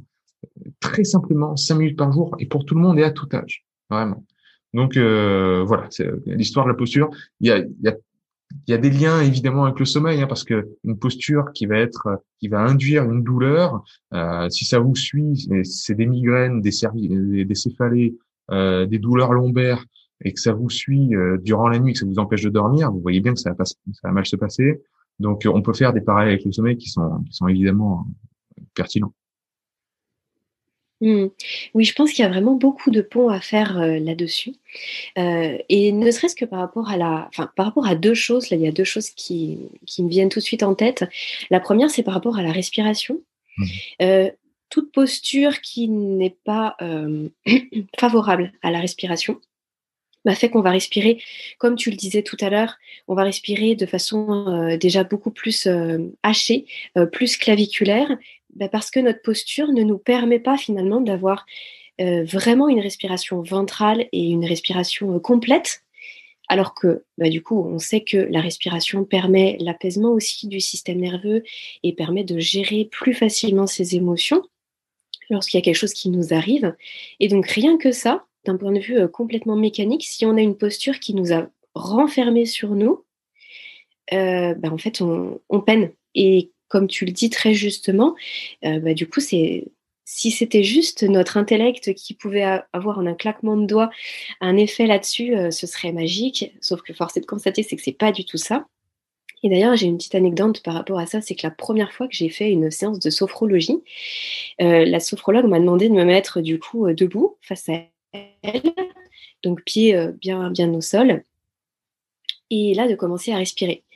Et pour moi, ça a été une catastrophe. C'est-à-dire que j'étais tellement mal dans ma posture, donc avec une euh, mal d'être les deux pieds euh, parallèles au sol, et du coup mal dans mon bassin, dans, toute ma posture, qu'en fait, il m'est monté une angoisse, mais quelque chose d'incontrôlable. Donc, j'ignorais jusqu'à présent finalement. Et en plus de ça, dans une posture qui était extrêmement déstabilisante pour moi, et je me suis rendu compte par la suite qu'en fait, et euh, du coup, s'en est suivi, comme je le disais, là, une, une angoisse. Et euh, j'étais incapable de faire face. D'ailleurs, j'ai dû, enfin, on a, on a dû arrêter, en fait, on a dû écourter parce que je, ça m'a fait comme une débouffée de chaleur. Et euh, donc, en fait, rien que en, en, modifiant du coup la posture, et du coup, en jouant sur la respiration et sur certaines choses que je ne, je ne maîtrisais pas très bien, je me suis retrouvée en, en crise d'angoisse pratiquement. Bon, pas à ce point, mais voilà, pour schématiser. Donc forcément, enfin, je trouve que les liens avec euh, l'émotionnel et la façon dont on peut gérer tout ça, c'est euh, assez fou. Et, euh, et la, la, deuxième, la deuxième chose que ça m'évoque aussi, c'est la posture qu'on va avoir vis-à-vis de notre environnement. Je sais par exemple que certaines études ont montré que lorsqu'on se tient droit avec voilà une, position on dit digne, les épaules relevées, en fait, au niveau du cerveau, il se passe aussi beaucoup de choses, bah, du coup, au niveau, au niveau chimique, au niveau des neurotransmetteurs, qui fait qu'on va produire plus de, euh, neurotransmetteurs qui nous permettent d'avoir de l'assurance, d'avoir, euh, en fait, d'être un peu en mode, j'attaque mon environnement, enfin pas, pas le sens attaquer, mais en tout cas, je vais vers mon environnement plutôt que je le subis. Et ça, si en termes de posture, on n'est pas capable de le faire, euh, bah, en fait, on se retrouve dans une position un peu victime tout le temps, tout le temps, tout le temps, que ce soit avec les autres ou vis-à-vis des choses qui nous arrivent. Et puis bah, ça, bien sûr, sur la gestion émotionnelle, c'est très compliqué. Et euh, effet boule de neige sur le sommeil, bien évidemment. Je sais pas si ça te, si ça te parle, ça. Ouais, ouais, c'est, euh, c'est un domaine qui est aussi, aussi très intéressant. Et euh, quand on développe l'œil du thérapeute, on, observe ses contemporains, évidemment, d'une certaine manière. Et moi, c'est, sûr que quand je me balade dans la rue, je n'observe que ça maintenant. Hein, c'est euh, les gens maintenant, je les décrypte très rapidement euh, et euh, force est de constater que euh, une personne qui marche, les, les épaules voûtées, plus on se rapproche de toute façon de la position fétale du fœtus, puisque on essaye de se regrouper sur soi-même, plus c'est une forme de protection, une carapace qu'on essaie de se mettre. Et c'est normal, le bébé naît justement avec tout qui, tout qui vers lui-même et il va développer tout ça pour aller vers l'extérieur. Euh, on en a, on a encore une fois une image très forte de la vie, hein, de, de, cette entropie, qui, la déperdition d'énergie et de chaleur qui s'ouvre vers l'extérieur, pour finir en bout de course 80-90 ans plus tard à retourner à un état complètement dissous dans dans la terre. Bah c'est c'est un petit peu ça euh, l'histoire de la vie. Donc quelqu'un qui a un certain âge se recroqueville pour se protéger en fait du monde, c'est évidemment par la posture et par une implication derrière de tout ce qui est biochimique. Euh, Annie Cuddy, elle a très bien exprimé dans son dans son TED Talk, dans, dans sa conférence TED, où elle a parlé de la posture euh, superwoman où elle lève les bras comme ça et elle dit, vous voyez, vous faites ça, 30 secondes et vous avez 30% de plus de testostérone. Ben oui, c'est évident. Ça, ce sont les petits trucs de plus qu'on va utiliser en rendez-vous commercial, qu'on va utiliser avant avant une audition, avant une interview, etc. pour se se galvaniser, pour prendre soin de soi, pour prendre soin d'un moment qui est ponctuel dans la, dans la journée. Comment votre votre posture va influencer la posture biochimique finalement euh, du corps? C'est super, c'est très passionnant, mais c'est évidemment des, des petites aides, des petites béquilles qu'on va pouvoir utiliser comme un outil très ponctuel. Euh, si on veut corriger la posture sur le long terme, ça, ça ne peut pas euh, se passer comme ça, mais euh, mais c'est un c'est un exemple très parlant de comment euh, euh, il y a une interaction entre la biochimie interne et euh, la structure même en fait de l'individu, comment il est structuré dans l'espace. Mmh. Oui, ce que je trouve vraiment passionnant justement dans, tout ce que tu dis et, euh, et, dans tout ce que tu présentes dans, ta, dans la formation, c'est que justement, c'est bah, comme d'ailleurs de façon générale, hein, c'est que c'est pas parce qu'on a les épaules voûtées qu'il faut se focaliser sur ses épaules, mais c'est qu'en fait, on va venir travailler sur les pieds, justement, on va venir travailler sur euh, les yeux, euh, enfin, on va venir travailler sur plein de choses. Et euh, voilà. je trouve ça absolument passionnant. Et c'est d'autant plus passionnant qu'on se rend compte à quel point c'est difficile, justement, quand on a un défaut de posture, euh, bah, justement tous les exercices que tu conseilles de, mettre en place là dans ta formation, on se rend compte quand on les fait, on se dit ok j'ai compris, sauf que non dans la réalisation le corps il a, il a besoin d'une rééducation et euh, de se dire il faut que je me tienne droit, comme tu le disais, on passe devant les on se dit il faut que je me tienne droit, mais en fin de compte euh, on est très loin de, de, ce dont le corps a besoin pour rétablir tout ça. Et c'est vrai que c'est un sujet qui est vaste, qui est passionnant. Et encore une fois, je, je me répète, mais c'est vrai que c'est quelque chose dont on n'entend jamais parler, très très peu parler et donc euh, voilà, en tout cas, je trouve ça absolument super que toi, tu aies dédié une partie de ta formation à ça. C'était vraiment chouette. Merci beaucoup.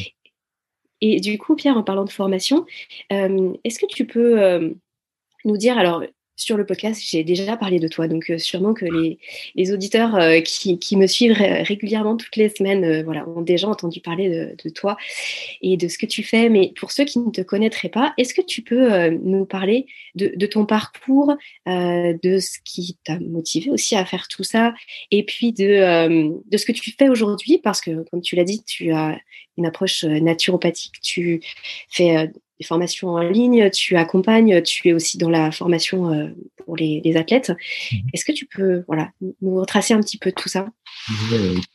J'aime bien quand on parle de moi uniquement à la fin. commencer par ça, je trouve que c'est pas ce qui est le plus intéressant. Mais euh, eh ben écoute, euh, c'est un long parcours finalement. Euh, qui a commencé euh, très jeune parce que j'ai toujours été passionné euh, de, de, de sport et d'exercice physique, mais euh, quand j'étais jeune, j'étais quand même aussi extrêmement passionné par les jeux vidéo et par par les choses qui poussent plus à la sédentarité qu'au mouvement. Donc j'étais en surpoids jusqu'à l'âge de, de, de 15-16 ans. Euh, donc vous imaginez avec la même taille mais 20 kilos en plus. et, et puis et sans doute beaucoup moins de muscles. Et puis euh, j'ai rencontré un prof de karaté. Je me suis dit, je me suis regardé dans le miroir quand même. J'ai dit non mais euh, il y a un souci là. C'est pas du tout comme ça que tu, tu souhaites être et que tu t'imagines euh, comme ça. Euh, c'est c'est pas ton image que tu as hein, de de, de l'homme que tu voudrais être. Donc euh, je me suis mis à faire du sport dans mon coin. Je me suis mis au karaté. J'ai rencontré un prof de karaté qui qui a été vraiment un, sensei, on va dire vraiment un enseignant très global, comme l'étaient sans doute les maîtres japonais à l'époque. Et, euh, et lui m'a transmis vraiment des valeurs, euh, la valeur de prendre soin de soi de se considérer et de, de réapprendre à s'aimer soi-même. Et euh, j'ai gardé ça en philosophie. Je suis parti vivre au Japon six ans, euh, pas du tout dans le monde de la santé, euh, j'étais j'étais responsable commercial pour un grand groupe industriel français là-bas. Au Japon, j'ai découvert la naturopathie. J'ai découvert cette, cette approche-là qui est très ancrée dans la culture, dans les mœurs, d'une manière évidente Hein, il n'y a même pas de terme qui, le définissent.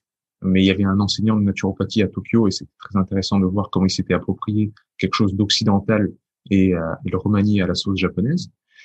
Euh, et puis après, ce qui m'a poussé à en faire mon métier et à vouloir prendre soin des autres, c'est, été surtout la perte de mon père euh, d'une leucémie, où là, on a passé, on a traversé trois ans de, de cancer, donc c'est-à-dire trois ans de greffe de moelle osseuse, de chimiothérapie, de greffe de cellules souches, il passait partout. Enfin, on a connu, euh, on a traversé cinq fois l'enfer avec ma famille. Euh, c'était très très dur. Et la résultante, je vous la fais courte, c'était que ça a été une croissance post-traumatique. C'est-à-dire, c'est un de mes auteurs préférés qui, qui explique, explique très bien, c'est Nassim Nicolas Taleb, qui dit bien que face à un stress intense, il y a une surcompensation. Quand on passe un danger, évidemment, on a l'impression que c'est traumatisant et que c'est terrible, mais on en ressort grandi, quoi qu'on en dise. Et cette épreuve-là, qui était terrible, euh, de voir partir mon père que j'avais presque dans mes bras, euh, m'a poussé à faire quelque chose de ma vie et à vouloir vraiment euh, ni plus ni moins changer le monde. C'est-à-dire que euh, je sais pas si quel âge tu as, je pense qu'on est de la même génération, mais quand j'étais petit, il y avait un, il y avait un dessin animé qui s'appelait euh, Minus et Cortex, l'histoire de deux souris de rat laboratoire. J'adorais, avec un générique incroyable. Et euh, la phrase qui commençait tous les épisodes, c'était la, la, Minus, qui est complètement débile, qui est une souris complètement débile, qui demande à Cortex, qui est une souris avec un, cerveau transformé, donc un génie, et Minus qui lui dit, euh, dis Cortex, qu'est-ce que tu veux faire ce soir? Et, Cortex qui répond euh, la même chose que chaque nuit, Minus, tenter de conquérir le monde. Et, euh, et moi tous les matins c'est un peu ça, c'est-à-dire tous les matins je dis comment je vais changer le monde? C'est parce que si votre rêve ne vous, fait pas peur, c'est qu'il n'est pas assez grand, hein, c'est qu'il vous visez trop bas. Euh, donc c'est vraiment bon. Il y a des gens qui souffrent. Sans doute beaucoup de gens vont traverser les mêmes épreuves que moi au niveau de la santé, c'est-à-dire perdre un proche, qui est terrible. Moi, je préfère vraiment être malade plutôt que, que voir un, proche euh, souffrir. Donc, perdre un proche, comment on fait? Eh ben, on parle de prévention. On met toutes les billes de notre côté avant que ça arrive, avant qu'il y ait des problèmes. Et ça, c'est la voie de la naturopathie, en fait. La naturopathie, c'est la voie du bon sens. C'est avant que vous soyez mal, faites les choses bien. Et continuez à faire les choses bien. Et gardez le cap. Ça, c'est vraiment euh, ce que j'ai aimé dans la naturopathie. Et c'est pour ça que je me suis formé à, à cette discipline. Euh, et puis de fil en aiguille, euh, bon, étant passionné de sport, je me suis formé avec les plus grands dans le mouvement, euh, Ido Portal, Christian Thibaudot, euh, Mathieu Boulet pour la posturologie. Euh, je m'en suis fait des amis, je les ai interviewés, j'ai ouvert une chaîne YouTube pour pour parler de tout ça, pour aider le plus grand nombre. Et c'est vraiment le prétexte cette chaîne YouTube parce que ça te permet d'interviewer des gens. Mais je pense que tu es dans la même posture, c'est-à-dire euh, tu reçois des gens passionnants, tu les interviews, ils te parlent de leurs livres, ils te parlent de, leurs actualités, t'en profites toi aussi. Enfin, c'est génial d'avoir cette posture-là et c'est une opportunité de, de, de, rencontre à chaque fois qui est très enrichissant. Donc euh, voilà, ça a donné naissance cette chaîne YouTube. J'ai aussi, aussi lancé un podcast euh, qui s'appelle le podcast de l'antifragilité.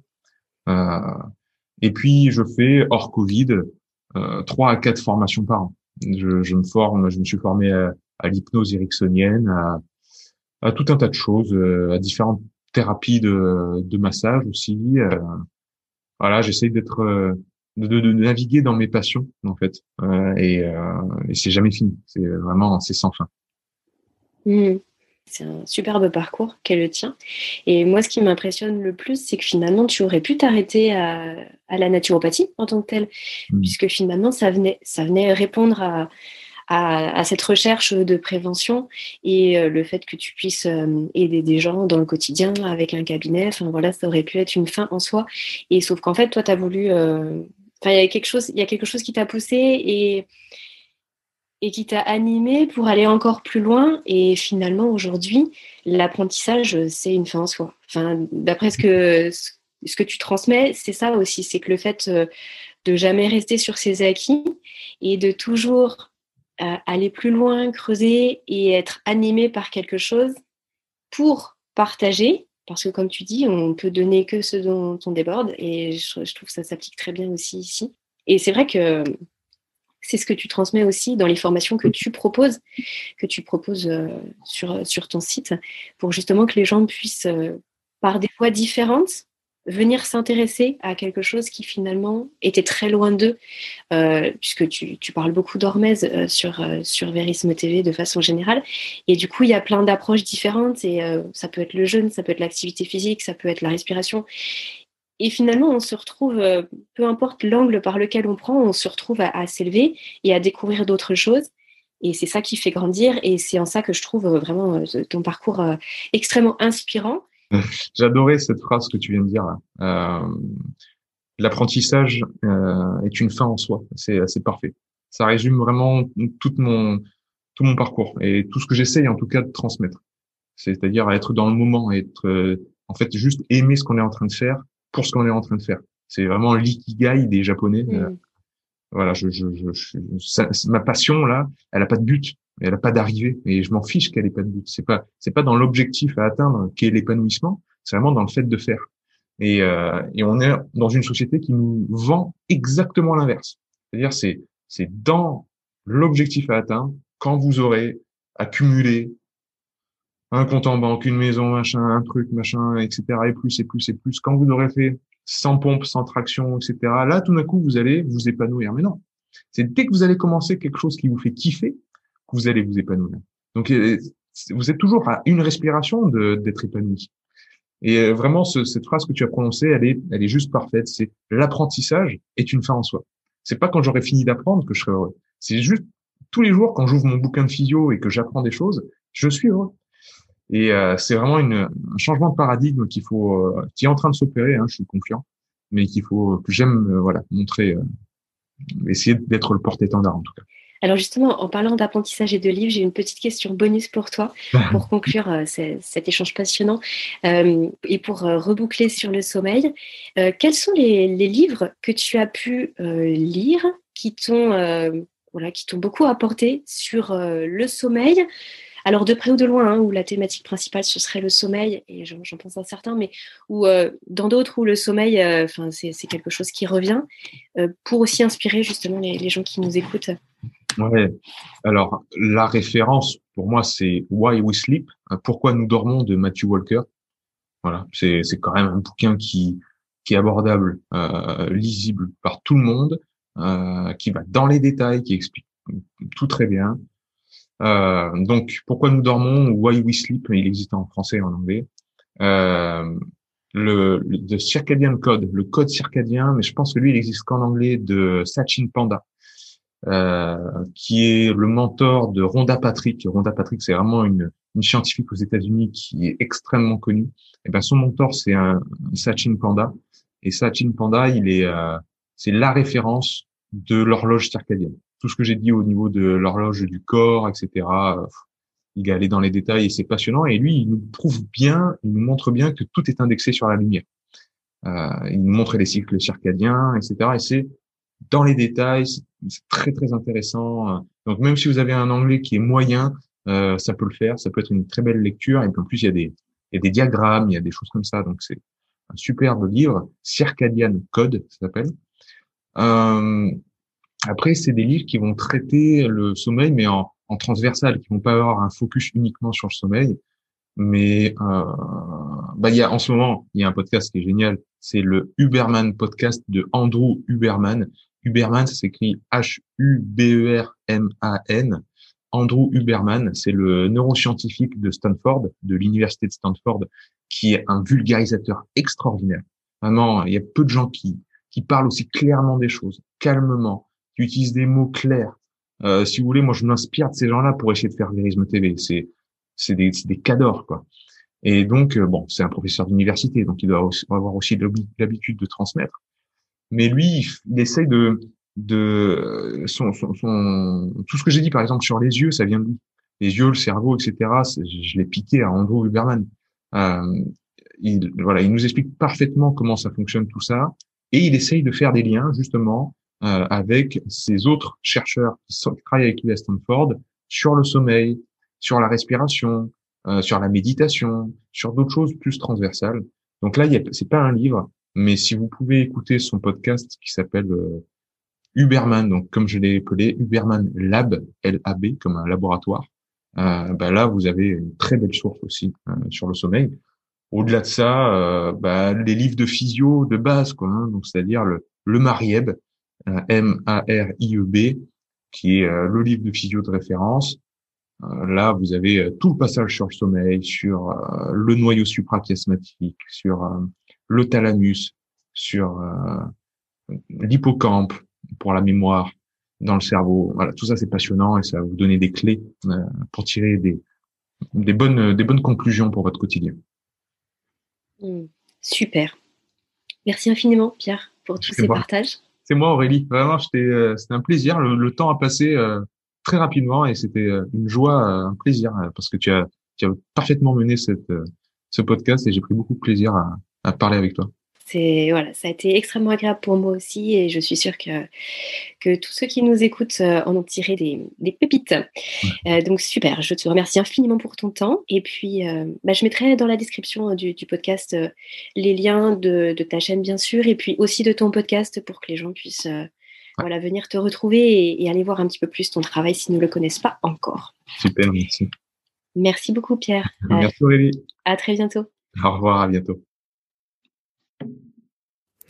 Voilà les amis, cette interview est à présent terminée. Merci à tous pour votre écoute. Euh, j'espère que vous en aurez tiré euh, beaucoup de richesses et que ces pistes de réflexion vont vous aider à cheminer vers un sommeil plus serein. Je vous mets bien entendu toutes les, tous les liens en description de ce podcast pour retrouver le travail de Pierre.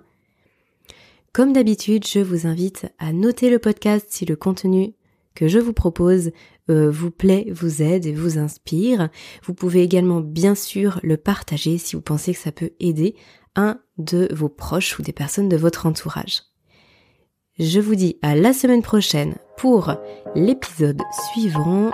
Prenez bien soin de vous d'ici là.